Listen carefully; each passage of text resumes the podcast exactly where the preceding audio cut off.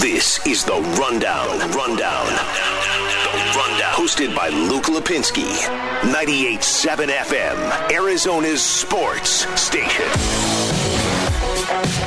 Live from the Auction Community Studio for the next two hours, Luke Lapinski here with you. Jesse Morrison behind the glass, but we have a guest, and he's here for the next two hours. Jon Bloom in studio. What's up, Bloomer? What's happening, Luke? Hey, you know what? I'm going to try to be that guest that doesn't leave the seat up and, you know, leaves a big mess and all the stuff you don't want your guest to do. I'm going to try to be that nice guest that's just here along for the ride and part of the rundown, a show that I listen to whenever it happens to be on. Well, that's Is that fair? First of all, yes, and your check is it's in the mail. I could have just handed it to you, but I mailed it to you just for uh, for dramatic uh, factor. But um, yeah, Bloom in studio. You know it's something special, and I would say yesterday was one of the more special moments sports wise in the Valley in a decade, at least. It was pretty special. It was. I Yeah. know it's just one game. I know, and, and I will say this right now. I'm going to say I know it was just one game mm-hmm. at least a dozen times in the next two hours. But it felt darn good, didn't it? really did. It really did. like all of it, you know, not just the the final score, uh, a nine point win over the Lakers, but um, you know, having been there and you know talked to you for two hours before the game started, we were sharing kind of how things were ramping up while I was there and on the air. I was trying to describe some of the things that were happening in front of me, uh, and then after we got off the air, it was only a matter of minutes later when the place erupted with Chris Paul's, you know, warm up dunk and and just took the energy up a notch, right? Then it then it was up to another level that I didn't anticipate. And then when you hear the words, which I'm sure we'll share throughout the next couple hours of some of the players and coaches talking about how that impacted them, it just makes you even more proud to be part of this whole thing. You know, and everybody listening, you're a Suns fan, you're part of this whole thing. Even if you weren't in that gym yesterday, you're still part of it. The people that were lucky enough to spend their hard earned money on the tickets, which are no joke, I know, uh, to get in there, did their job. And I know those of you who don't maybe have the money to get in there or weren't able to get in there, you would have done it too. Because we all feel kind of the same way, Luke. We had this anticipation just boiling over on Planet Orange of years and years and years of waiting for this. And when you have that combined with players that feel that way, like the guy who starred in that show yesterday after we were done, you know, hyping it and talking about how we both felt like he was ready for Yep. it. Didn't he make us look good? You know, he Devin Booker approached that game and performed in that game the way the way I think most Suns fans expected he would. But man, Bloom, I was watching it and I just felt like this this looks like a guy you know how like you're you're applying for a job and you know you would be good for the job and they're like, "Well, you don't have the experience." This is a guy that has played well enough to play in the playoffs for the last 5 or 6 years. It wasn't his fault they weren't there, but yet he was hearing the criticism of people being like, yeah, but we haven't seen him do it in the playoffs. And yesterday, you knew, and we didn't even hear that much from him. Like, we heard quotes from him and everything going up to that game, but he wasn't talking like, oh, I'm going to do this, I'm going to do that. He went out there, and you could just tell, even like two minutes in, and especially when he had that dunk, it was just like, you know what? You guys can focus on LeBron. You can focus on Chris Paul. You can focus on Anthony Davis. I've been waiting for this. This moment isn't too big for me, and I've known it wasn't. And now I get to prove it to all you guys. And he did it for the full 48 minutes. and it felt so good watching it and then also uh, was very impressive with the game plan that that they went forward using to enable him to do that so again credit goes to the coaches for that and to his teammates for doing what they needed to do to free him up those double screens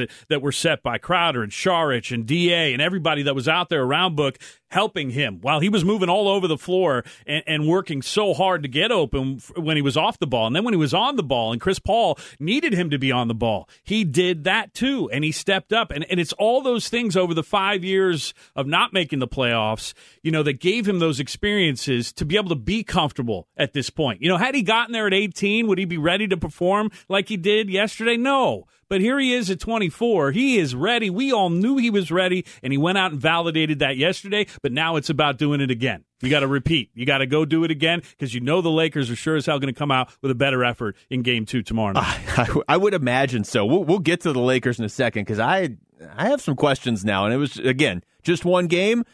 But my questions about the Lakers don't necessarily just stem from yesterday, but we'll we'll get into that. But uh, I like what you said about Booker, where he kind of he sort of personified what we've all been feeling. You know, Suns fans have been waiting 11 years. Booker, I know, hasn't been waiting 11 years, but he's, of all the guys on the team, he's the one that has been here through the worst years. You know, Chris Paul was off playing for other teams. I mean, take nothing away from him. DeAndre Ayton was in college, you know, take nothing. But Devin Booker was here for all of the bad times, and every Suns fan in that building had been there for the bad. All the Suns fans listening, all the Suns fans watching. It was it's a combination of 11 years without making the playoffs. It's a combination of playing the Lakers, the Lakers who are the defending champs, with LeBron.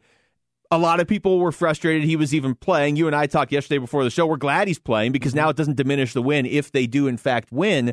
And on top of all that, like I couldn't help but think, and I've had this happen a couple times over the last month or so just watching live sports. Man, a year ago at this time, we didn't even have sports. Mm-hmm. And yesterday we had I know it wasn't a full arena. Maybe it will be soon, but it sure sounded like a full arena. You referenced the Suns fans that were there. They drowned the Lakers fans out. Totally. Completely, and it was beautiful. And you know what? Uh, it felt like a, a, full arena too, even though uh, it, there were still empty seats and there's still rows of empty seats. So you know that there still isn't, you know, 16, 17,000 in there. I know the announced crowd was 11,000, whatever. There's been bigger crowds elsewhere now already announced. So the league is all kind of trending in that direction. Yeah. But I don't know that the Lakers will have that big of a crowd at Staples Center. And I know I mentioned this on the postgame show kind of in jest yesterday, but I, I am starting to feel this way. Like Suns fans, you're out there. If you've got disposable income, why don't you go buy the tickets at Staples Center after we beat them tomorrow night and they're looking to sell? You know, because the Lakers fans will start to look to sell. They need to make money too out there in L.A. Higher rent, higher mortgage prices. True. They got to make money. Got to pay for gas. Suns fans should fill the Staples Center and give them a little dose of the medicine we've been tasting over the years, right?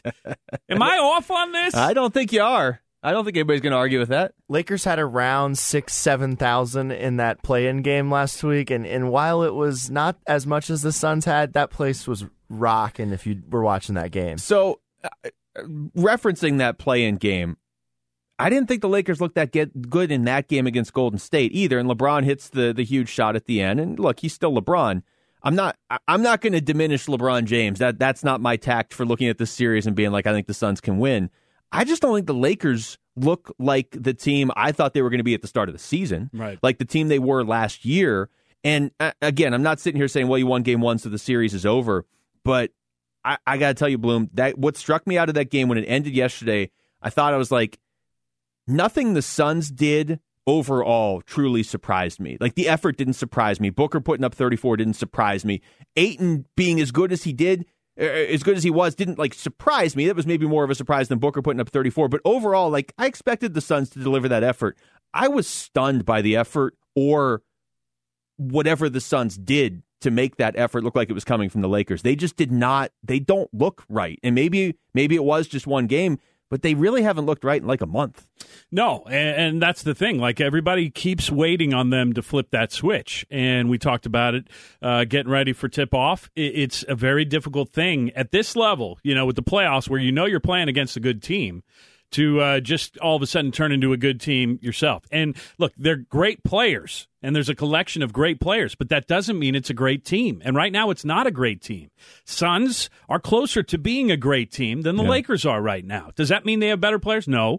Uh, you know, both teams have great players. Let's let's be honest. Devin Booker is now showing the rest of the world how great he can be, and they're starting to jump on board a train we've been on for years. But now it's about the Lakers making adjustments the Lakers having to make adjustments to come out and play in a different way than they played completely yesterday. Whereas the Suns can make some adjustments, but they're not talking about rewiring anything right now. Just go out and keep doing what you're doing.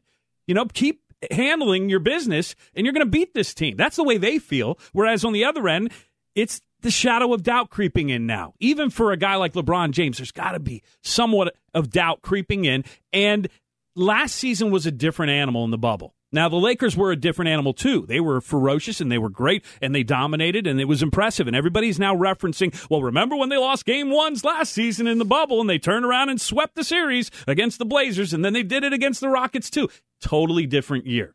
Totally different, different team. teams too. Yeah, yeah. Uh, not only are the Lakers different, but their opponents different. Mm-hmm. With all due respect to those other teams, and what's the stat that they they keep floating out there? Teams that lose game one uh, only win the series 24% of the time if you don't have LeBron. If you have LeBron and you lose game one, you still win the series 60% of the time, which is, it's a remarkable, it's a testament to how great he not only has been, but still is. Mm-hmm. But a lot of those series weren't against a team like I think going into the playoffs, I know the Suns were a game back of Utah. They're a better team than Utah. Utah doesn't have Donovan Mitchell. To me, going into the playoffs, the Suns or Brooklyn are the two best teams in the NBA. And if you're asking me, okay, you got to give one of those two teams the nod, I'll still give it to Brooklyn. That's fine. But I don't. I mean, I thought the Suns were going to the Western Conference Finals two months ago, and I thought the Lakers were going to be the biggest issue, and they may still very well be but the other three uh, higher seeds lost over the weekend. I mean, the Western Conference is wide open, Bloomer. It really is, and and you know, look, I, am not going to get too far ahead, but when you look at this team and the way this whole thing sets up, if they are able to get a win tomorrow, and they're able to go maybe get a split in L.A. and do what I think they're going to do and win this thing in five, there's a good chance that Portland Denver's going seven. And now yeah. here you go again. You get another rest. You get another week off uh, potentially before you start round two. And I know some people don't like that. But I think, having judged the way the team came out yesterday, I'm okay with another week off before they have to start another round. I know that's getting ahead, okay? They got to beat the Lakers, and that's the focus, and we're going to talk all about it, I know, for the next couple hours. Yeah. Oh, you have them in five. That's okay. Well, that's, that's even I more do. optimistic than me. But yeah. if, I tell you what, if the Lakers, if Anthony Davis plays the way he did yesterday, any more games this series, that's that's going to be problems for uh, for LA. All right, we come back. There was a. Uh, a caveat to yesterday's win, and we don't know quite how big it is yet. But uh, Chris Paul, that was that was the moment where Suns fans were like, oh, here we go again. And it was not that. Chris Paul came back. Suns get the win. He's going to play tomorrow. We'll talk about it next. It's the rundown. Luke Lapinski and Jon Bloom on 98.7 FM, Arizona Sports Station. The home of Phoenix Suns basketball is 98.7 FM, Arizona's sports station, and the Arizona Sports app. Suns playoff coverage presented by Four Peaks Kilt Lifter. Atlanta Suns in the playoffs All right, welcome back to the show. Luke Lapinski, Jon Bloom in studio as well as we talk about yesterday's win over the Lakers and look ahead towards the rest of this series. Bloomer, we spent the whole first segment talking about how great it was, how great it was for the Valley, how great it was for Devin Booker, and, and all that was true. But there was definitely a moment when Chris Paul went down in that game yesterday. And and I know you were you were there, you were involved in the uh, in the, in the call and the broadcast and everything. But uh, I, I couldn't help. I had to look on Twitter to see what the general reaction was, and it was exactly what you'd expect. It was it was just a ton of Arizona sports fans being like, "Man, we just we can't have good things." Yeah, that's the line, right? Yeah, yeah I saw it too. I saw several people yeah tweeting that out. I mean, I I had a moment where I couldn't even look at my screen. Yeah, uh, my my. Uh, my throat kind of moved towards my stomach. My stomach moved towards my throat. My entire organs inside my body were mixed up together, and I didn't know what to do. And I was just like, you know what? Take some deep breaths, John. You're all right. Hopefully, Chris is all right too. And the end of this great dream season is not here. And that was what I just kind of just tried to settle my. This is my inner monologue, right? Yeah, but uh, that would have been it. I didn't I say think. it over the headset. Yeah, that's uh, good. That's good. I could tell Al and Tim were uh, also nervous, uh, just describing what yeah. what had happened. And you know, again, we we can't see everything being a little bit removed, and Al's so used to being right on the floor. Yeah. So here we are trying to figure out, you know, what went down. Like, how did he hurt himself? We didn't really see it. Now I'm sitting in front of them, and I don't have a monitor at all. They have the monitors, and they're waiting for the replay. And the replay took a second or two, I guess. So they they stalled. Then they finally started to describe what had happened, and it looked like Cam Johnson was the guy who actually got tangled up with Chris Paul, and it wasn't LeBron's fault uh, for the injury. Because initially, I'm like, oh my god, LeBron, really? Yeah. You're going to get every call, and you're going to take out your best friend, hard point Paul. guard? Come on, that can't be. This can't be game one. How how about that that storyline? LeBron ends up helping up Chris Paul there, and the Lakers all gathering around like his career was over didn't help. Right. That that that really hurt the perception of like the arena goes silent, exactly. the Lakers look worried, and I'm like, did that end up being worse than it originally looked like? But then Chris Paul is helping LeBron up like two quarters later. exactly. How did that even happen? On? I know, and and just his walk off with the towel and the, yep. uh, and everybody, it was just so quiet, and it was like this pall just came over the entire crowd, which was probably inconceivable for most of us because of how loud and vivacious the whole building had been from an hour before tip off. Yeah. And so to get to that point, that was the first moment where it was just like all the air out of the building. And then he comes back.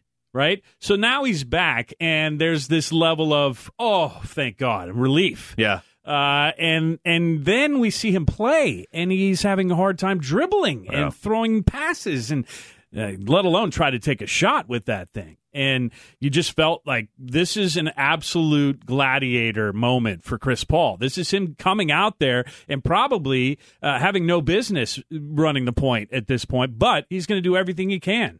And I felt like the fact that they let him play, they clearly checked him out, and it wasn't going to be a situation where he's going to go injure it further, and now he's going to be out the whole playoffs. Not going to risk that. I never felt game. that. No. But it did feel like really bad seeing him get out there and play with one arm. Yeah, I, I, I will say when I when I saw it happen. So for me, when I used to play hockey, I dislocated my shoulder. That was like the injury that kind of like did me in. And it's not a dislocated shoulder for Chris Paul, but at the time No. we didn't know. I kind of felt like it was too because I did that as a kid. I Yeah. dislocated my left shoulder. and yeah. and so you know if you've ever done that, like it it's it's terrible. Like you feel like your body's inside out, but once it gets back in, you can keep playing, but you don't feel right. Like Mm-hmm. mentally, you're like, wait, can I reach for that? And so when he was dribbling and just the ball's rolling away, and we're talking about one of the greatest point guards of all time, I'm like, this isn't good. If if like if even Chris Paul is in his head of like, wait, I have to hesitate before I reach out, but it's not that. It's a stinger. Which not to downplay a stinger, but you just you just called Chris Paul a gladiator, and he is. He'll fight through a stinger. I think so. Yeah, he And- did already. And he's not even on the injury report. So that is a good sign. Now, we're not the Utah Jazz, which uh, the sign should not be read into at all if you're on the injury report, because Donovan Mitchell was not on the injury report yesterday morning, and all of a sudden in the afternoon they ruled him out. and he was not happy about it. No, He's uh, probably less happy about it now that they lost. That's a bizarre situation, but that's different than the Yeah. situation we have here. And Chris Paul uh, said it immediately after the game that he's going to play. He, I think his word was absolutely when he was asked if he'll be ready for game two. And now the fact that he's not on that injury report going into that game tomorrow night is also a good sign. But I think we will all know when that ball gets thrown up for the opening jump tomorrow night uh, and Chris Paul gets his hands on it and dribbles up the floor, we'll know yeah. because you could tell. Like just his hesitation dribbles, just the way he handles the ball was different from the second he came back into the game. So we're going to be able to tell if it's the if it's the normal Chris Paul or if this is uh, maybe a partial Chris Paul. And uh, this is Monty Williams today giving an update on him. Uh, he, we just went through a little bit of a walkthrough and film, and he seems to be progressing in a good way. He's obviously sore, but that's all we have to report at this time. If quick follow, coach, on that, if he's not 100%, you still go with him like you did yesterday. We don't not gonna get into all the. I get I get you you, you want to know, and everybody wants to know. I totally understand that, but I, I don't want to forecast that. He he uh, he was out there dribbling just now and going through his normal progression. So um, we feel like he's in a good place, even though he's sore. So it's interesting watching the game yesterday, and now with the the benefit of hindsight too, I guess. I- feel like if Chris Paul didn't come back in that game, they still could have won that game yesterday because Anthony Davis was terrible and the Suns helped make him terrible. And just the way that game played out, uh, the Suns coming in with all the emotion and, and something to prove. But over the course of the series or over the course of these playoffs, they obviously need Chris Paul. so I think they could have escaped one game, maybe. But um, to hear that he's going to be back, I know Monty Williams said in there he's not going to sit there and forecast all these different scenarios because A, why would you do that? Because it's a bunch of hypotheticals right now. And B, why would you tip your hand to the Lakers at all? Um, but it, it certainly seems like he's going to play. And like you said, we'll know tomorrow night kind of what we're looking at here for the rest of the series and beyond potentially with Chris Paul because if they want to do what they ultimately are planning on doing, they're going to need Chris Paul. Without a doubt. And I, look, I love Cam Payne and what he brings to the table, and he needs to uh, be a big part of this as well for the Suns to be victorious and move on. And uh, yesterday was not uh, a great start for him, uh, but I still have the ultimate confidence that he's going to play a big role. I don't think that he's ready to be the ultimate leader of this basketball team, and Chris Paul has done what he's done, uh, and it has been uh, lauded for uh, being a key reason why the Suns are where they are, number two in all of the NBA. That is a lot uh, of Chris Paul's influence, uh, getting them to that point, and it's going to be his influence if they go far in the playoffs. So uh, you're right; they're going to need him, and I think he knows it. I think Monty knows it. Everybody in that locker room knows it.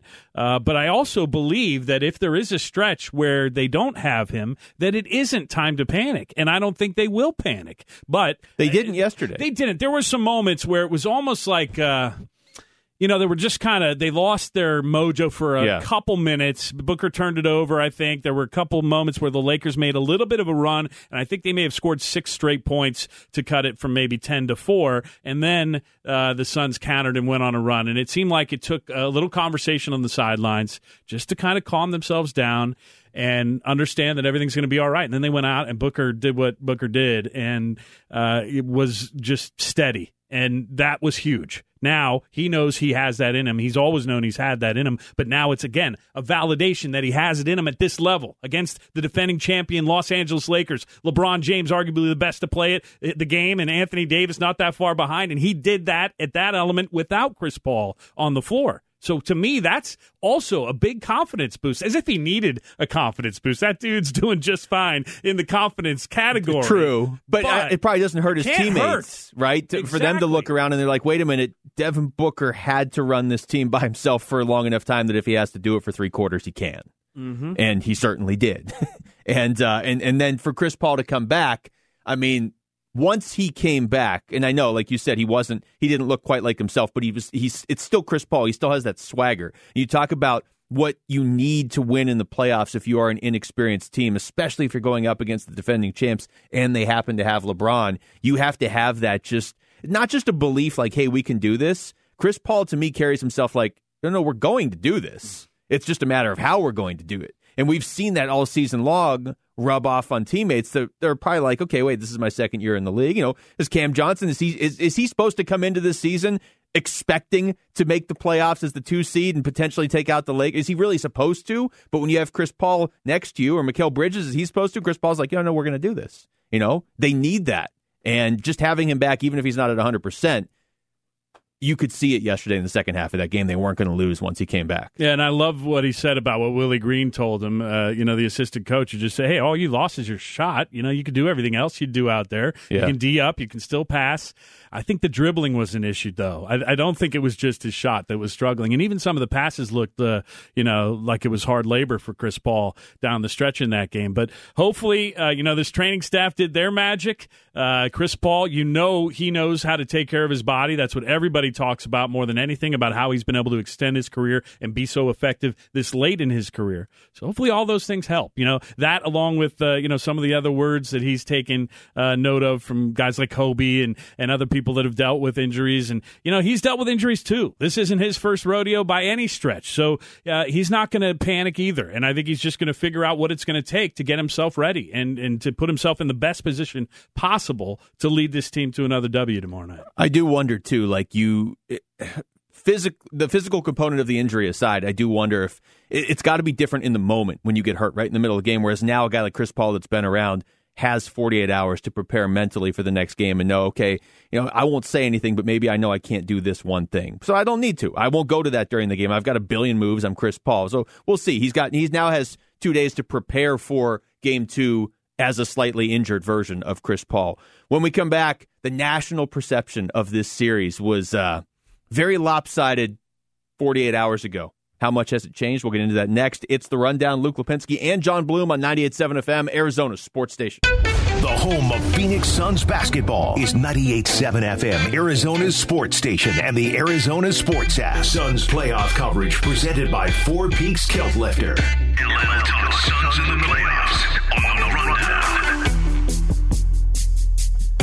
Alongside Jon Bloom, Luke Lapinski here with you, talking about the Suns' win over the Lakers yesterday and what we can take from that going forward the rest of this series. I got to say for sure, without a doubt, Bloomer, the stat line that that stands out the most to me, even more than Devin Booker with the 34 points, the most points ever by a, a Phoenix Suns player in their playoff debut, and the eight assists, the seven rebounds. Like you said earlier, those are eye popping numbers, but I'm not shocked by those. You know what I mean? No. Fair, fair or not, I'm, I'm not shocked. Maybe the bar's too high.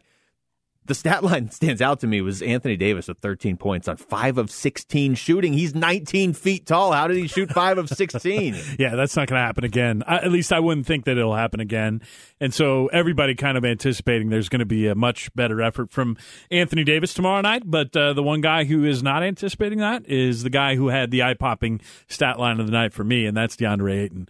Uh, when you miss one shot in 11 attempts, I know he's 100 feet tall too, but he was. That's he, what you he should do. he was fantastic, uh, and uh, he was fantastic on both sides. Eight offensive rebounds. I mean, that's just.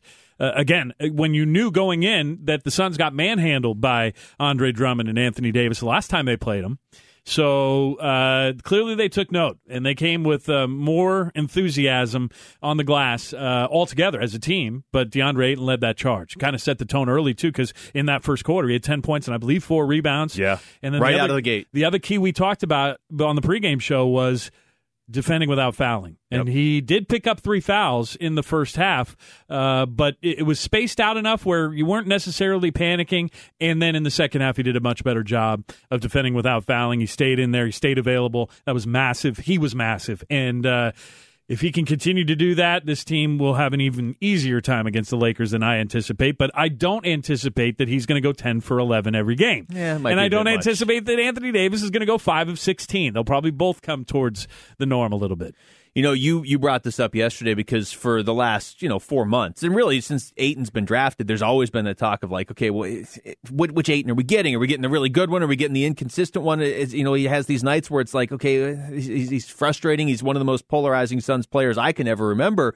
But you know, all all season long on on this show, my stance has been if he shows up in the playoffs, we're not going to care. We really, I don't care what he did on a Tuesday night against Memphis in February. I don't. If he's going to be a guy that shows up in the playoffs, that's all I care about. And you don't have to put together 82 great games in the playoffs. Just give me five or six against the Lakers, and that should be enough to get you to the next round, get a few more. And I, again, here we go. I know it's just one game, but man, did he step up? And you said this yesterday on the pregame show he may very well step up and you don't notice it in his stat line. You may notice it in Anthony Davis' stat line, or you may just notice it in the final score. Suns win. DeAndre's stats weren't amazing. DeAndre's stats were amazing. He yesterday. got all of it. He Yeah. touched all those bases yesterday. The, the shutting down Anthony Davis, Yep. the, the Anthony Davis stat line. That part of that is uh, DeAndre Ayton. Check. Uh, his rebounds. We talked about his points and Check. the fact that he missed one shot on eleven attempts. All of that uh, is there, and they beat the Lakers. So yeah, he he did that all. Yeah. And is he going to do it again in, tomorrow? I don't know.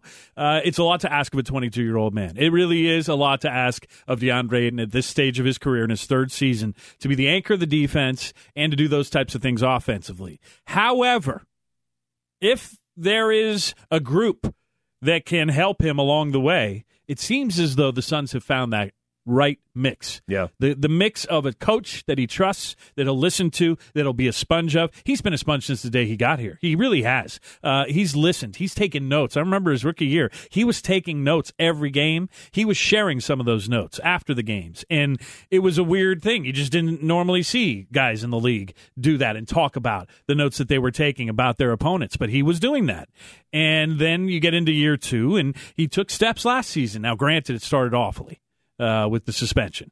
And so that got a lot of us wondering was this really a mistake? Did the Suns get the wrong guy? Yeah. And I think that he knew that. He knew that people were wondering that about him. And he knew that it was going to be even more on him to come out and show out when he got a chance. And he did, and he has. And this season has been fantastic, even though, like we talked about yesterday, the numbers might be less than what people thought. Yeah, I, I read a, an article, I think it was uh, on ESPN, about uh, you know that everybody thought they'd pencil him in for for twenty and ten, right? Just pencil him in. That's what he's going to average. And it was much less than that uh, from a point standpoint. He was over 10 rebounds a game, and he, he increased his block shots and he, his defensive numbers. When you look at metrics and analytics, which I never break down during broadcast, but I do read, and you can see progress when you go look down that road, which can be a winding road, believe me. It can. Uh, and a tricky one to navigate uh, with a lot of numbers involved. And if you don't like those numbers, don't even try to start the car and go down that road. Trust me. But uh, I happen to be kind of a stat freak sometimes, so I do like reading about it. And he has made significant improvements in a lot of those metrics as well. Uh, so all that makes me confident that he can do this more consistently. But he is still 22. He is still the same dude that we've talked about that is going to be uh, still on a, I guess, a, a a, a chain of progress, this line that he's on, this chart, whatever it is, uh, as he continues to improve, you can't just expect him to all of a sudden be that dude that we saw yesterday every single game. Yeah, it can't be that. It's still linear. unrealistic. Yeah.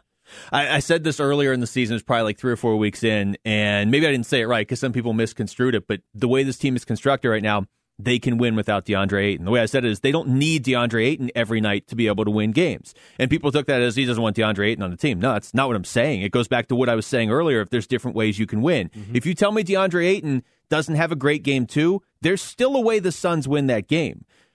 But if DeAndre Ayton does have another great game too, the way he just played in game one, they're gonna win that game. And that that's what I'm, that's the difference between this year's Suns team and, and the past teams that DeAndre Ayton has played on. In the past, it's it's it's been he has to be great consistently every night when he's 20 years old or 21 years old. He has to be great every night or they don't have a chance. Whereas now, there's absolutely a scenario tomorrow where he's just kind of like, all right, Ayton finishes with uh, 12 points, seven boards. No, those aren't terrible numbers, but from DeAndre Ayton, and he doesn't really impact the game. They could still win the game.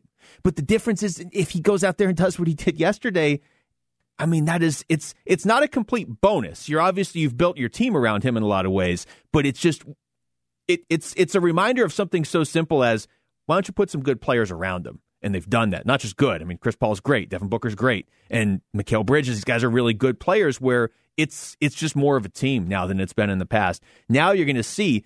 I don't care if he performs as the best player from that draft every single night. I care if he wins games for the Suns, and yesterday he did. There's there's no way around it. He did, and and the other thing he did in in having that performance is he added another layer to the Lakers' game planning because now not only do they have to figure out how to not let Devin Booker go off like he did on them in Game One, but they have to figure out how to not let DeAndre Ayton get on the offensive glass. So they got to figure out a couple different all uh, you know alternate plans and, and adjustments, and this adds a layer of kind of onus on the Lakers to change things up. Whereas the Suns are just going to say, "Da, you know what you did? Let's look at the film." That's the There's- thing. You could point to game one and say you've already one- done it. Yeah, there's one moment where you had an absolute empty lane. We're going to all laugh about it together. We're going to show you this film, DA, because you were guarded by a ghost, okay? And you did not want to take the ghost to the rim. Instead, you passed out, okay? You passed away from an absolute Yeah. empty lane, right? So I think that that's the one element. They'll they'll have some fun with that. It's funny you bring that up because I I just tweeted out during the game if Ayton's going to play if this is playoff Ayton, I don't care about regular season Ayton. Five seconds later, he did that, and I was like, happened. hopefully nobody's following me on Twitter. Oh, I'm sure you got some clapback, but you know what? That's the fun part about Yeah. it when it's live and it's happening right in front of your face. Uh, and and again, the thing that I took from that was, oh my gosh, Da, that was a layup or a dunk, and nobody was around you. What are you doing? Yeah. And then seeing Jae Crowder and Chris Paul both approach him right away, both have that kind of dap and love him up a little bit in in the way that they knew they could get him to understand that. Yeah, you messed up, but you're doing solid. Keep doing what you're doing. And then what did he do? The next few times he delivered, he finished, and uh, you know, again, I, I think that that's why they can go look at that film and they can be like, Da, we need this from you all the time, except we don't need Yeah. this part. Except edit that part out. Uh, Jay Williams, uh, ESPN's Jay Williams this morning. You know, now here's the great question, and I think we know how it's going to be addressed nationally, at least for the first game. How much of, of yesterday's lack of a performance from Anthony Davis is a result of DeAndre Ayton? How much of it is a result of Anthony Davis, is what Jay Williams had to say. When you're playing against a team like the Phoenix Suns, a young basketball team, you know what you do? You come out right away in the opening minutes of the game and you put your foot on their neck. You let them know it doesn't matter what you did throughout the regular season, you do not belong on the court with us. We are going to send a message right from the beginning that we are the better team and we defensively are going to dominate you. And here's one of the frustrations I have with Anthony Davis. As he is a top five talent in the league, because he is, a lot of the times, and we can say this as fans, that top five talent does not translate into him being a top five player. And last night was a prime example of it. I saw DeAndre Ayton dominate the game in ways that AD should dominate the game. Now I know he's owned this. I heard him at the post presser. I heard him say all the right things. But I want to see Anthony Davis be nasty. I want to see Anthony Davis with 16 rebounds. I want to see Anthony Davis with 42 points like he had the original meeting when they first played. These are the type of things when it comes to playoff basketball that you need to see ADB right from the beginning. I know we potentially will see that in game two, but this is a huge disappointment for the Lakers to start things off. I know Suns fans are hearing that. And by the way, if you're a Suns fan, call in 602 260 9870. We'll take your call here next segment. But but Bloomer, I know Suns fans are hearing that and they're saying, okay, that's great. Why are you talking so much about Anthony Davis and not DeAndre Ayton after game one? And that was the thing. Like all the talk was about Anthony Davis's yep. failures, not about DeAndre Ayton's successes, and I'm okay with that, Luke. I'm I'm perfectly okay with that. And you know, to to expect Anthony Davis to come out and be that unibrow and dominate tomorrow night is okay. I think it's okay to expect that he's going that they're going to make it a point to get him the rock and that he's going to make it a point to turn it around and have a better performance. Doesn't mean it's going to happen though. It really doesn't. No, it's not. I, I mean, how much has he done? Not guaranteed to prove to you that he's going to do that at this level. He did it in the playoffs last season. We've already discussed it. That was in a bubble. That was a totally different environment. He's doing it in hostile territory now. And if you did not hear what it sounded like in that gym, that is as hostile territory of a Lakers Suns game I have ever been to. And I've been to a wow. lot of them. Everybody in that gym brought it. And there were a bunch of Lakers fans there, and I didn't hear a darn thing from them. So credit to the they didn't have much fans. to say for that game. I mean, there weren't there weren't even really lead changes in that game yesterday. It was just kind of oh, the Lakers got within seven. Okay, yeah, but Luke, you know this as well as I do. They always make themselves oh, yeah, known. Absolutely. They always make themselves heard, make themselves seen, make themselves known, make themselves nauseating. All that stuff is consistent from Laker Nation. Yeah. I don't need to tell Suns fans this. But that's what made it even more beautiful yesterday. And that's what I can't wait to see happen again tomorrow. And I'll reiterate Suns fans with disposable incomes, check out the third uh, you know party sell sales online for Staples Center. Start scoping out how to go be a Suns fan in that gym. Why it's, not? It's about 77 degrees out there right now, too. Make a weekend out of it you or whatever. drive? Yeah. Yeah.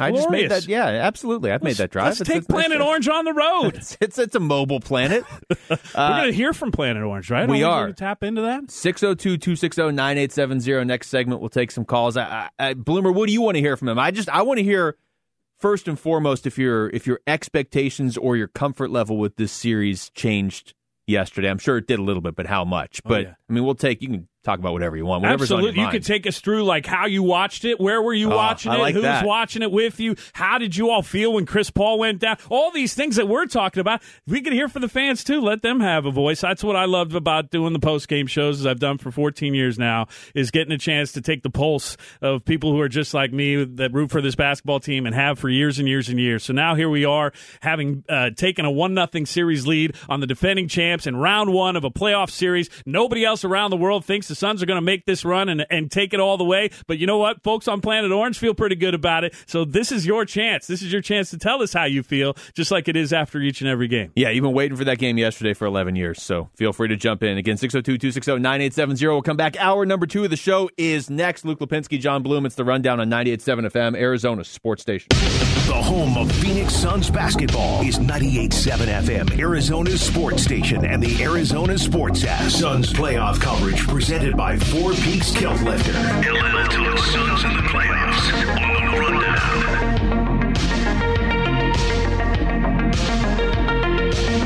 Hour number two of the show, live from the Auction Community Studio, alongside Jon Bloom, Luke Lapinski here with you, Jesse Morrison behind the glass, and uh, we're going to deliver on the promise. We said, Bloomer, we're going to take some phone calls here from Suns fans who I imagine yesterday was pretty therapeutic and uh, that much more enjoyable because it was the Lakers. Oh, it was, and we went long. We're going to go long on every post game show throughout the playoffs and uh, take as many calls as we can. And Jesse Morrison's been on board for that. And I just want to say it's been a thrill to actually get to meet him in person for the first time. We've worked together all season, uh, and uh, he's taken phone calls on the post game show and cut up sound and run the board and done everything like that. So it's good to finally meet you, Jesse. And Yeah, and good put to a- meet you, too. A, a face to the voice and the name and, and all that. Uh, and now uh, it's great to, to go back and talk to all the fans from the Valley, which, as I mentioned before, Luke, it's one of my favorite parts of the job. It, it is one of the best parts of the job. It's especially great on a day like today. So let's start. Let's go out to Tom in Phoenix. You're on the rundown. How you doing, Tom?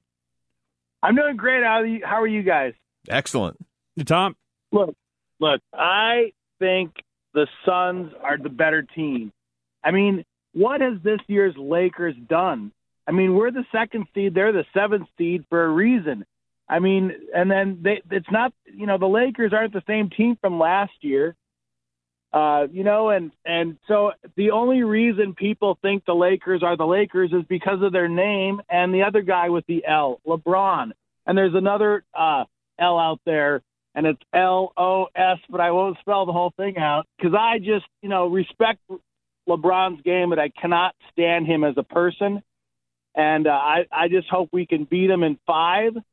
Uh, and I hope, just like in Game Seven uh, uh, against the Lakers, back out the, the, the game after uh, Raja Bell's suspension, I hope there's going to be uh, 17,000 fans chanting "LeBron sucks." LeBron sucks, like they did. I know you were there, Bloomer, right? Oh yeah. Oh yeah, they were I mean- chanting. Everybody they they brought their A game. The, the fans did, without a doubt. Everybody in that arena, uh, you know, with the beat LA chants from uh, 45 minutes before tip off, Luke, while we were on Yeah, the we were air. still on the air, yeah. Know, it was crazy. And then you know, and, just- and then when it's all said and done, and, and when we're up by 20 with two minutes left in the fourth quarter, let's get the gorilla out with the LeBron jersey and, and dressed up as uh, fisherman uh, with the uh, you know with the the gone fishing uh, and the Mayberry RFD you know uh, song. love it. Tom, great call, man. I appreciate it. Yeah, you know, it's it's funny. One thing he said in there at the very beginning, thinks the Suns are the better team, and I, I try. I've I've been trying to stay as impartial on this as I can. Right, being on the air doing the show. Like if I just come on here and I'm just like, oh, the Suns are going to win, Lakers suck. Like, well, that's that doesn't do a whole lot. but um, watching that game yesterday. With the context of the Suns going 51 and 21 and the Lakers, it really just being like LeBron's great, Anthony Davis is really good, they'll flip a switch. And then also watching that game yesterday where they couldn't flip the switch yesterday, the Suns are the better team. Mm-hmm. It, it doesn't mean that the Lakers can't win because they have LeBron, but the Suns are the better team.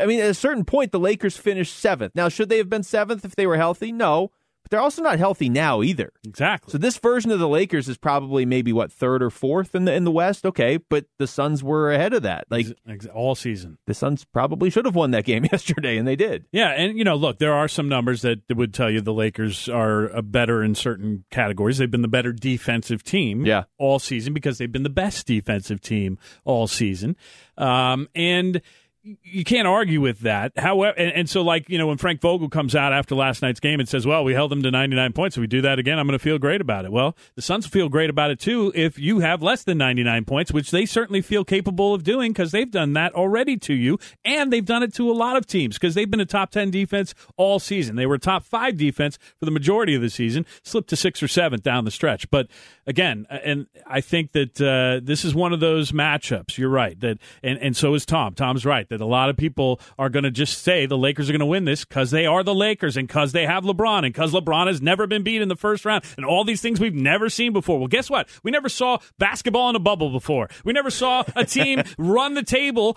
and win eight straight games and be left out of the play play in game after winning all eight games in the bubble. I'm wearing my Bubble boy shirt Bubble right Boys, now, yeah, so I I wanted to slap the chest solid. while I did like- that. It's got like the Disney Y on it too. Like, yeah, exactly. It's a great touch shirt, from yeah. the from uh, the BreakingT, I think that made Yeah. This. Uh, and and so then, uh, I- look, I, I think that that bubble. Who knew the magnitude that that run in Orlando could have on this team? And I really feel like it did because it is the, one of the main reasons that guys like Chris Paul and Jae Crowder were convinced to join this team. Yeah. So start there. Then take the fact that you had Devin Booker, Cam Johnson, Mikal Bridges, and DeAndre Ayton winning every game as if it was a back to the wall, win or go home situation. And they won all eight. So they remember that. They know they have that in them. And that is probably why they played the way they did yesterday. Yeah, and that that was the fastest way to turn things around with the way they'd been going for the previous four or five years, and it all ended up working out. Let's go back out to the phones. We'll go to Queen Creek. Daniel's on the line. Daniel, you're on the rundown. Hey, Luke. Hey, Bloomer. So, uh, my brother Cody is a, uh regular call in, uh, Bloomer, to your post game show after every one of the games because he normally goes. He's a season ticket holder. Oh yeah, I love uh, Cody's calls. Always a great call. He's yeah. always got one of his kids with him. Almost every single Yeah. time he's taking a kid to the game. I love that. Yeah, he actually took me to a couple of the games, and I got to go with him a couple of times, and I appreciated that. Nice. Uh, it's pretty awesome to be able to be in the arena this year and be able to get to go back and see those and be able to watch them whoop up on uh, both both games I went to when they played Chicago and when they played the Wizards. But um, he was at the game last yesterday, and I was uh, texting him while I was watching it, and I'm like, man, these refs are going to cost us. And he's like, yeah, it just doesn't look good when that whole uh, rundown happened with Cam and everything. And he's like, oh man, hopefully this doesn't cost us. And but the funny thing that I noticed was every time the Lakers had a punch that they threw at us, the Suns had a counter punch. And the thing that I noticed about the Suns team is yeah. team they they they've taken a punch from a team, whoever it was, every time they've lost a game. I think they've only lost back to back games, what, I think three three or four times the entire season. Mm-hmm. They were one of the best at not losing back to back games. They don't lose at home. They don't lose on the road. They're consistent at what they do. They know how to be able to adapt and they know how to be able to play through it and through adversity. And they they prove they've proven that consistently throughout the season. And they proved that yesterday when their their point guard uh, Paul went down, and then also when Cam even got kicked out, they still were able to play through that and were able to adjust on the fly and be able to do what they needed to do.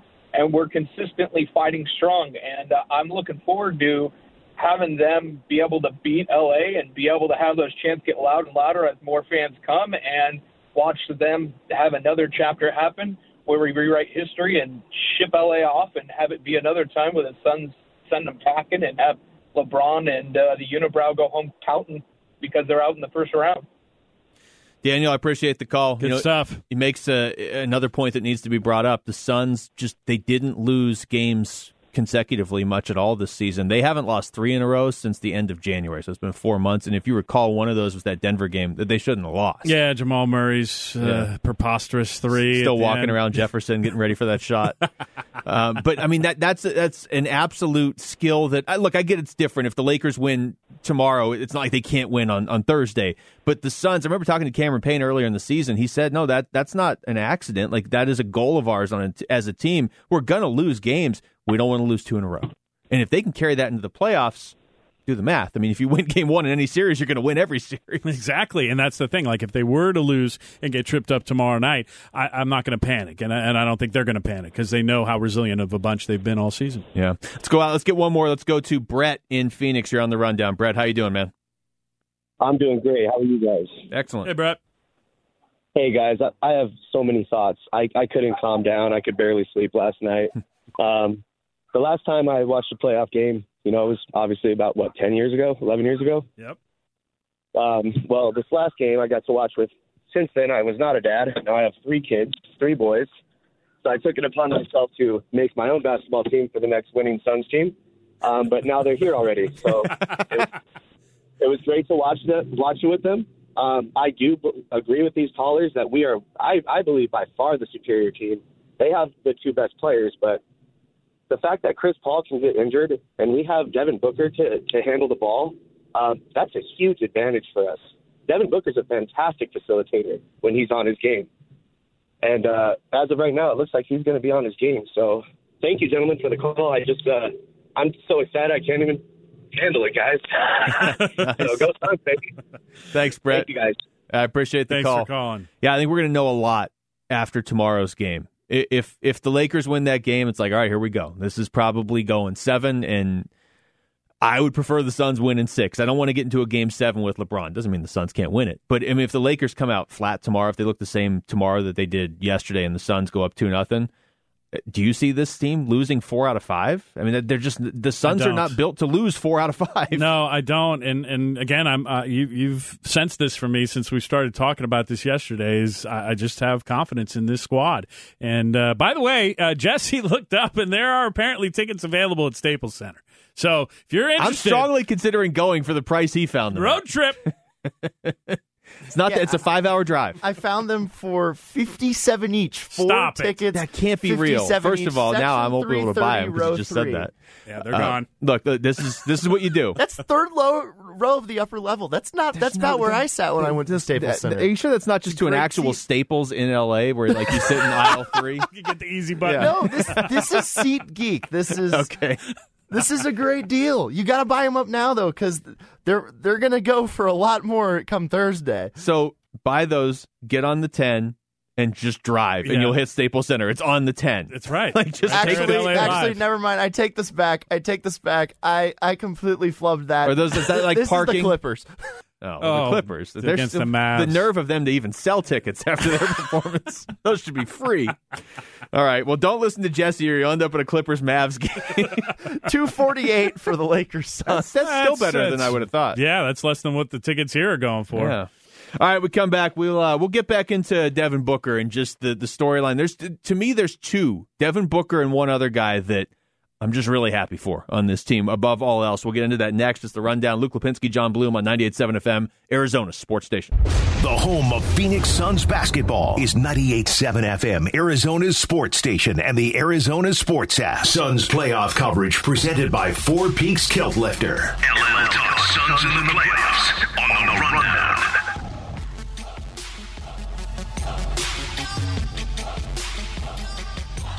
Welcome back to the show. Luke Lapinski, Jon Bloom here. Uh, quick update on that uh, that Bucks Heat game.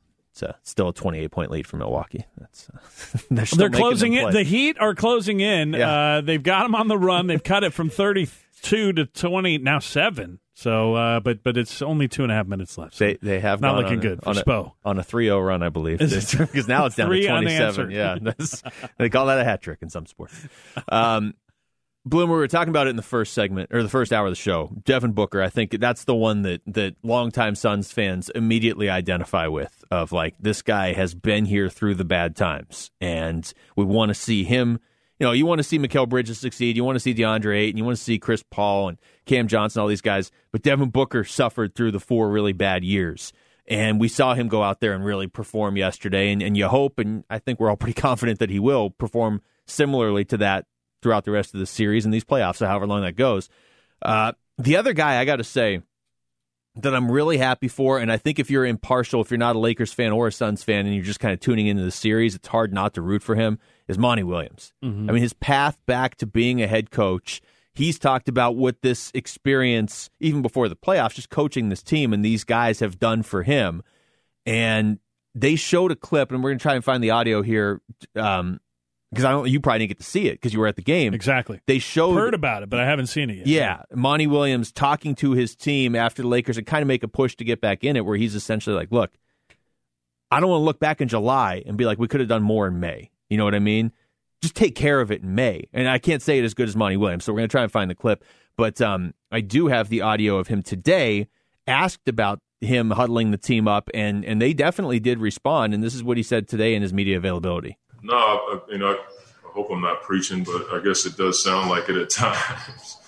Um, but since day one, when we arrived, we talked we talked about the conditioning test that we all have to pass, and there's going to be moments in the game where you have to have a great deal of poise and mental stamina. And you know, yesterday was one of those those moments. But I, we've we've been talking about this for two years. Um, going to be stuff that happens in the game, and you can't allow whatever that is uh, to take your focus, to take your discipline. Um, we don't want to spoil all the work that we put in by reacting or responding to something that really doesn't matter in the big scheme of winning. So it's something that not only do I talk about, but the players talk about it. Um, it's it's just a, a way of a part of our culture. Um, so I, you know, it just so happens that they had the camera on me, which is a waste of time.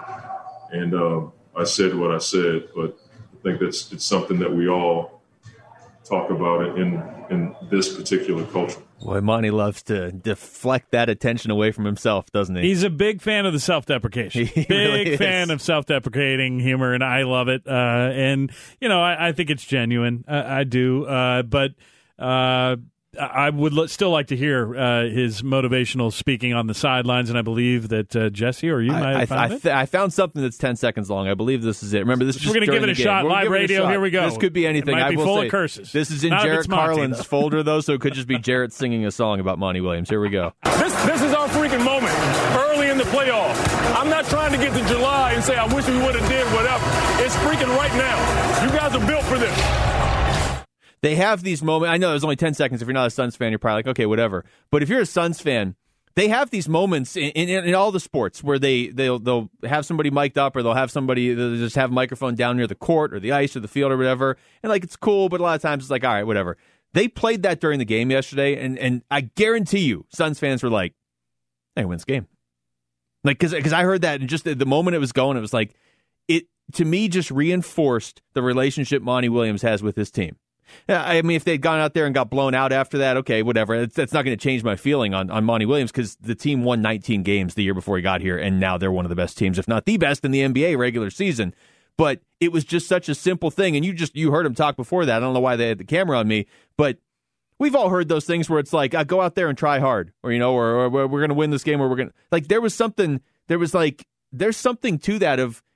I don't want to look back in two months and be like, just give a little bit extra. Just do it now, so you're not living with regrets in two months. and you're built for this, Yeah. which was the, the the story that came out of that that I saw was that you know he told them you guys are built for this moment, and uh, there is uh, one thing for your coach to tell you that and say it. There's another thing to look in his face and know he believes it, Yeah. and then you believe it too. and, they, I think that's what it it, is too. I think. Yeah. I, I mean, again, you to go from a 1963 record to the next year going eight 0 in the bubble, and the next year being the number two seed in the NBA, you obviously believe it. So it, it's and like by the way, he's built for this because he didn't even make us bleep that. He used freaking.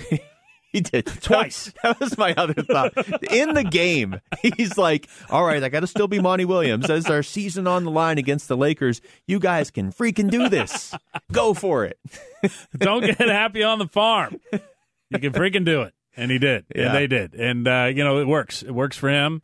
That's his language. That's how he goes about his business. I love it. I've, I'm fascinated by just, you know, all the different elements of the different coaches he's worked with and how he's utilizing those. Uh, and you can see it. You can see the Popovich in him. You can see different elements uh, that he picked up along the way as a player and then as an assistant, uh, working a little bit in the front office too in San Antonio. And it has uh, built him to be the coach he is now. And we are fortunate to have him. And isn't it a great storyline? With him now leading this bunch to their first playoffs against the team he could have joined mm-hmm. and the king that he could have performed for. Instead, here he is leading the Suns, leading Planet Orange. We got to get him on the Planet Orange train, though, because I know he used the phrase Suns Nation during his post game comments last night. I would love for him to refer to it as Planet Orange. I think there's time. I think we can. Yeah. Get, I, I, you get Maybe he's listening right now. Monty, we love you. Uh, join the Planet Orange uh, crew. That's that's how we love to refer to the Suns fans here in the Valley, and uh, you know because it doesn't limit it to the Valley, doesn't limit it to Phoenix. You could be on Planet Orange. You could be from anywhere. It we got does- Flex in Jersey. We got people in Australia. Yeah, that's true. They're all on Planet Orange It does kind of limit you to this one planet, though. and one color specifically. Yeah, okay. which is, there's more than just orange. I get The it. Purple Galaxy. Well, then you're yeah. That's a whole different. That's But the planet is in the I'm ready purple galaxy. Is that what you're to be, saying? yeah. this is taking It- it to it- another Planet level. Orange and the Purple Galaxy. It's getting very uh, astronomical. Um, to your earlier point, you hope Monty's listening. Let's be honest. If Monty was listening, the second we played audio of him, he turned it off. Yeah, because he didn't want to hear he likes himself. Yeah. But maybe you tune back in. That's he's probably like I, I only talked for a minute, so I can just flip back on. All right, we come back. We're going to get the uh, L.A. perspective on this. We're going to talk to Kyle Goon of the OC Register, get his thoughts on what exactly is up with the Lakers. Was it Are you just saying one there's game? a goon that covers the Lakers? That's yeah, I guess That's in a way, yeah, Okay. okay. And he's gonna he's gonna give us some insight on if that was just a one game blip from the radar or the uh, the Lakers radar, or if that's actually been that way all season. We'll find out next. It's the rundown. Luke Lapinski, Jon Bloom on 98.7 FM, Arizona Sports Station. The home of Phoenix Suns basketball is 98.7 FM, Arizona's sports station, and the Arizona Sports app. Suns playoff coverage presented by Four Peaks Kilt Lifter. 11 to the Suns in the playoffs All right, welcome back to the show. Luke Lapinski here with you. We're joined now by Kyle Goon, Laker beat writer for the Orange County Register uh, after yesterday's game one and heading into tomorrow's game two. Kyle, first of all, appreciate the time. Um, what's uh, what is your feeling uh, on, on, just on how this series is being viewed now in Southern California? And, and did it change dramatically after yesterday, or is that kind of still you know people take a wait and see because it's LeBron? Yeah, I, I mean, I think it's right now it's the latter. Um, I think there's definitely frustration, um, just because you know the, the Lakers' best players didn't play that well. Um, I think a lot of frustration about Anthony Davis. Um, only 13 points. Uh, that is that is not a lot of points from AD, especially just two weeks removed after he scored 42 points against this team. And and I think to his credit, AD kind of took that on himself. He said, I, you know, we can't win a game, let alone a series, if I'm playing this way. Uh, I take full responsibility. I'm going to be better in game two. And historically, I mean, he has been. Uh, you know, last year the Lakers lost uh, round one games, game ones to uh, Portland and, and to Houston. And obviously, at then they were the favorite. Um, I'd say, you know, this series that they've been obviously the gambling favorite, the expert favorite, but with home with home court advantage for Phoenix, it's not exactly the same beast, right? So um, I think it it might be a little different, and there's definitely some frustration in Southern California among Laker fans, but I wouldn't say uh, it's reached the point of despair. You know, you bring up a great point with Anthony Davis. We were doing like three hours of pregame yesterday, and that's the name we kept coming back to. You know, everybody looks at LeBron. Obviously, he's one of the greatest players of all time, but Anthony Davis in particular seemed to pose the biggest matchup issues for the Suns, and he still could. Obviously, it's only one game in the series. But when you look at what happened to him yesterday, how much of that in your mind was because of the Suns? How much of that was Anthony Davis either not being 100% or maybe just not being completely dialed in? Yeah, I mean, I mean, I uh, the best split I could give it probably is is fifty fifty. Um, you know, obviously the Suns have have been a pretty competent defensive team this year, and, and frankly, you know, he's being guarded by Jae Crowder, who is a guy who faced him last year in the finals. I mean, that's a that's not a bad matchup for Phoenix, even though you know, the conventionally no nobody's good on Anthony Davis. There's there's very few defenders who are good on Anthony Davis. Um, but uh, I think Jae Crowder just has a sense of toughness and awareness that um, that helps, and he has a history. Um, but you know, frankly, Monty Williams said today himself, where he said you, you expect great players to make shots, and he didn't make shots. Um, I, I believe he was five for sixteen. So it's never great when you have um, 16 shots and 13 points to show for it. So he he hit some stuff in the mid range, or he missed some stuff in the mid range uh, that wasn't there. He he's been really struggling from three point range. I'm not even sure that he should be taking three pointers um, that he's been taking recently. Um, but I, I think you know that sometimes that comes and goes with him, and, and it's not unusual. Um, you know, Lakers fans have seen it before.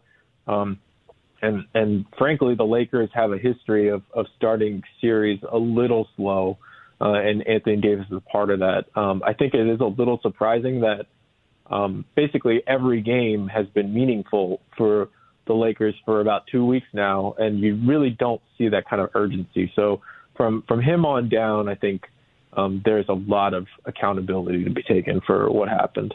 Talking to Kyle Goon, Laker beat writer for the OC Register. Kyle, when you look at the supporting cast outside of LeBron and Anthony Davis, just even just comparing it to last year, obviously they won the title last year. I mean, do you see this year's supporting cast as you know, better, worse, just maybe a little bit different? I guess I guess the reason I'm asking is because it seems like with guys like Andre Drummond and Anthony Davis, it should be a dominant front court, and maybe it still will be. But there's also kind of a sense where maybe all the pieces don't quite fit together yet.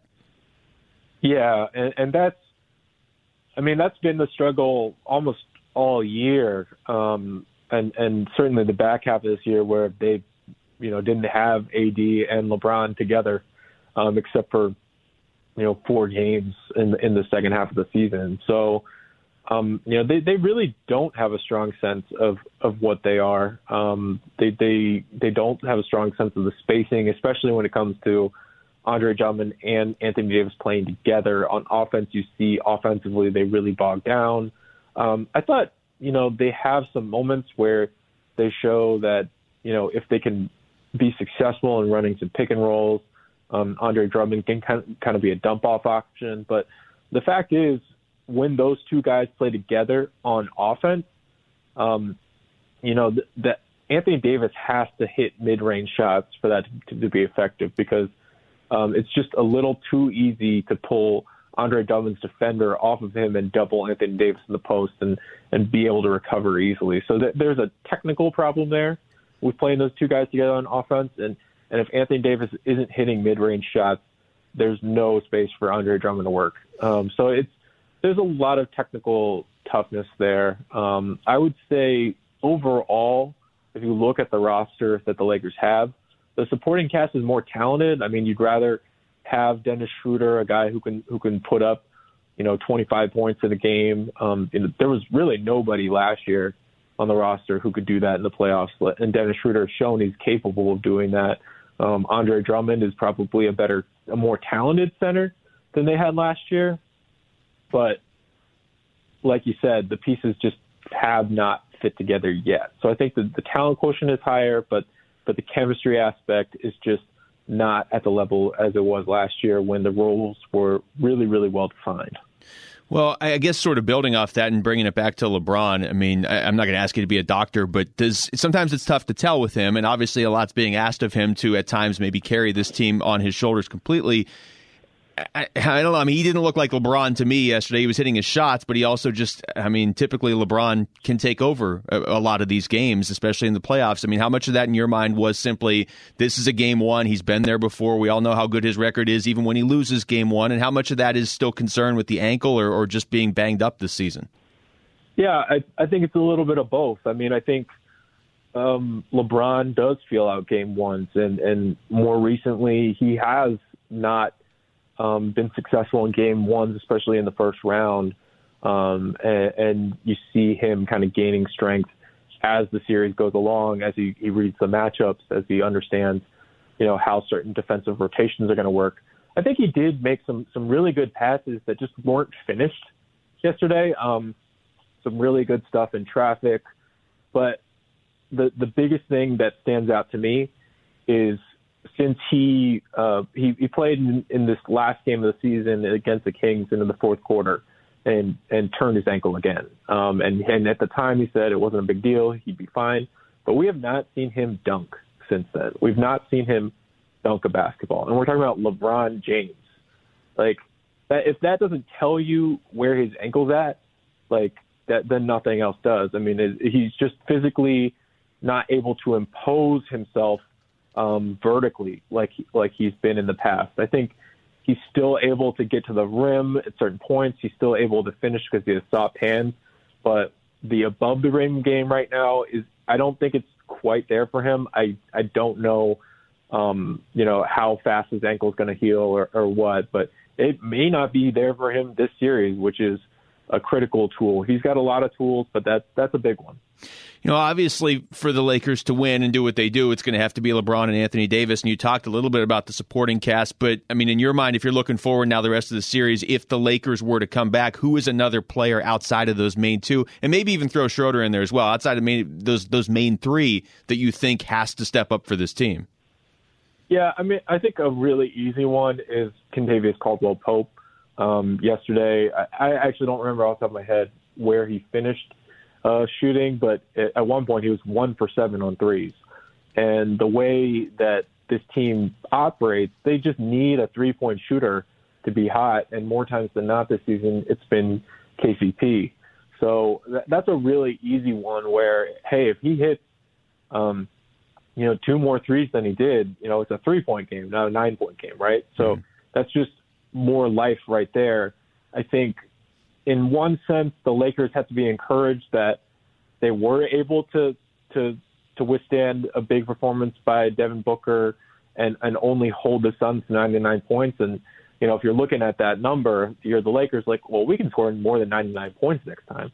I, I don't I don't think that will hold up throughout the series, but I think they just got to be looking for some of those shots to fall. And, and KCP was a guy who got a lot of open looks and and didn't drill them. Um, I I expect that he'll have a few games this series where he does, and that'll be a huge lift uh, to the Lakers offense. Uh, last one for you. We have we have history here in Phoenix going way back with, with players getting into a skirmish and then getting suspended and it completely altering the series. And obviously, we we didn't re- Yes. we didn't hit that uh, line quite yesterday. But what did you think of of what happened? And do you think that carries over at all into Game Two and beyond? I I don't know. I mean, uh, like the Lakers were not playing a good game, all right, and and Alex Caruso um, is a guy who, well, he- Al, Alex Caruso was begging for something to happen. I'll, I'll put it that way. He he was he was running his mouth a little bit before that. He had drawn two charges, um, and then that little collision happens with Chris Paul and LeBron or whatever the heck that was, um, and and then of course off ball Cam Payne and Alex Caruso get into it. So I, I kind of view it as that's a veteran player um, baiting a, a well Cam Payne isn't really that much younger, but ba- baiting a slightly less experienced player to into something.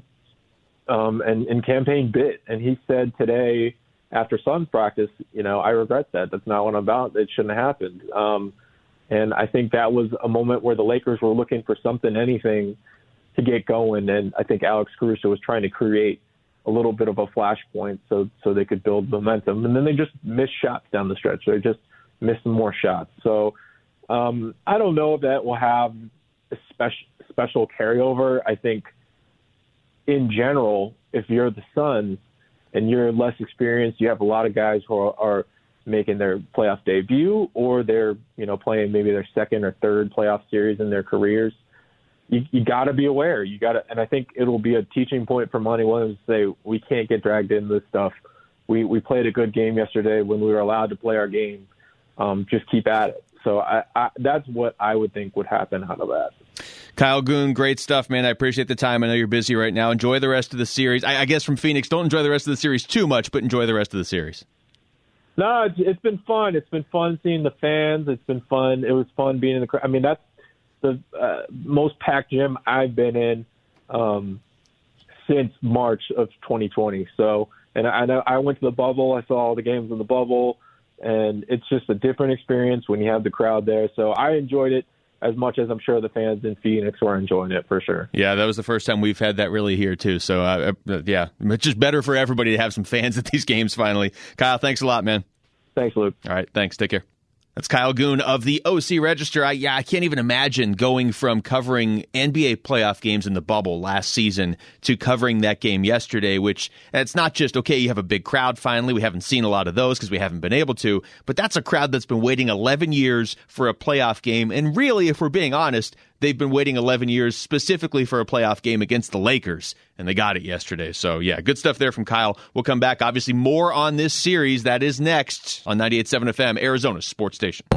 The home of Phoenix Suns basketball is 98.7 FM, Arizona's sports station and the Arizona Sports app. Suns playoff coverage presented by Four Peaks Kilt Lifter.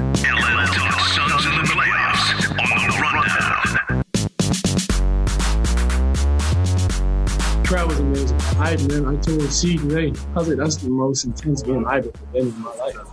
You know, um, uh, I've never, you know, I just, I was really just quiet the whole time, just trying to play hard. You know, I was just really embracing everything that was going on, and the fans was, was yeah, that was a concert. That was a concert. DeAndre Ayton after yesterday's 99-90 victory over the LA Lakers in Game One of this Best of Seven series. Final segment of the show. Luke Lapinski alongside Jon Bloom. Uh, Bloomer, you kind of called for that cut. Although once I saw it, I was going to play it whether you wanted it or not. But I mean, that- it's I liked it. Yeah. It was a concert. They did actually have a, a halftime concert, uh, which was fun. And, and I, I, I heard, I, or I saw on Twitter, that uh, local rapper Futuristic set to perform tomorrow. Nice. Uh, I have a poster from Devin Booker. I think is his rookie year. Uh, it's it's one of my favorite things in the garage. It's hanging in the garage, and it's Booker with his hand on the top of Futuristic's head, and Futuristic off the ground. There's like a, a six inch clearance from his feet to the ground, so like he's palming Futuristic. Now Futuristic's a rapper. He's a local guy. He's small. Uh, Booker is not small, Not. so it, it, I love. I, it's just a great poster. I see it every time I drive into the garage.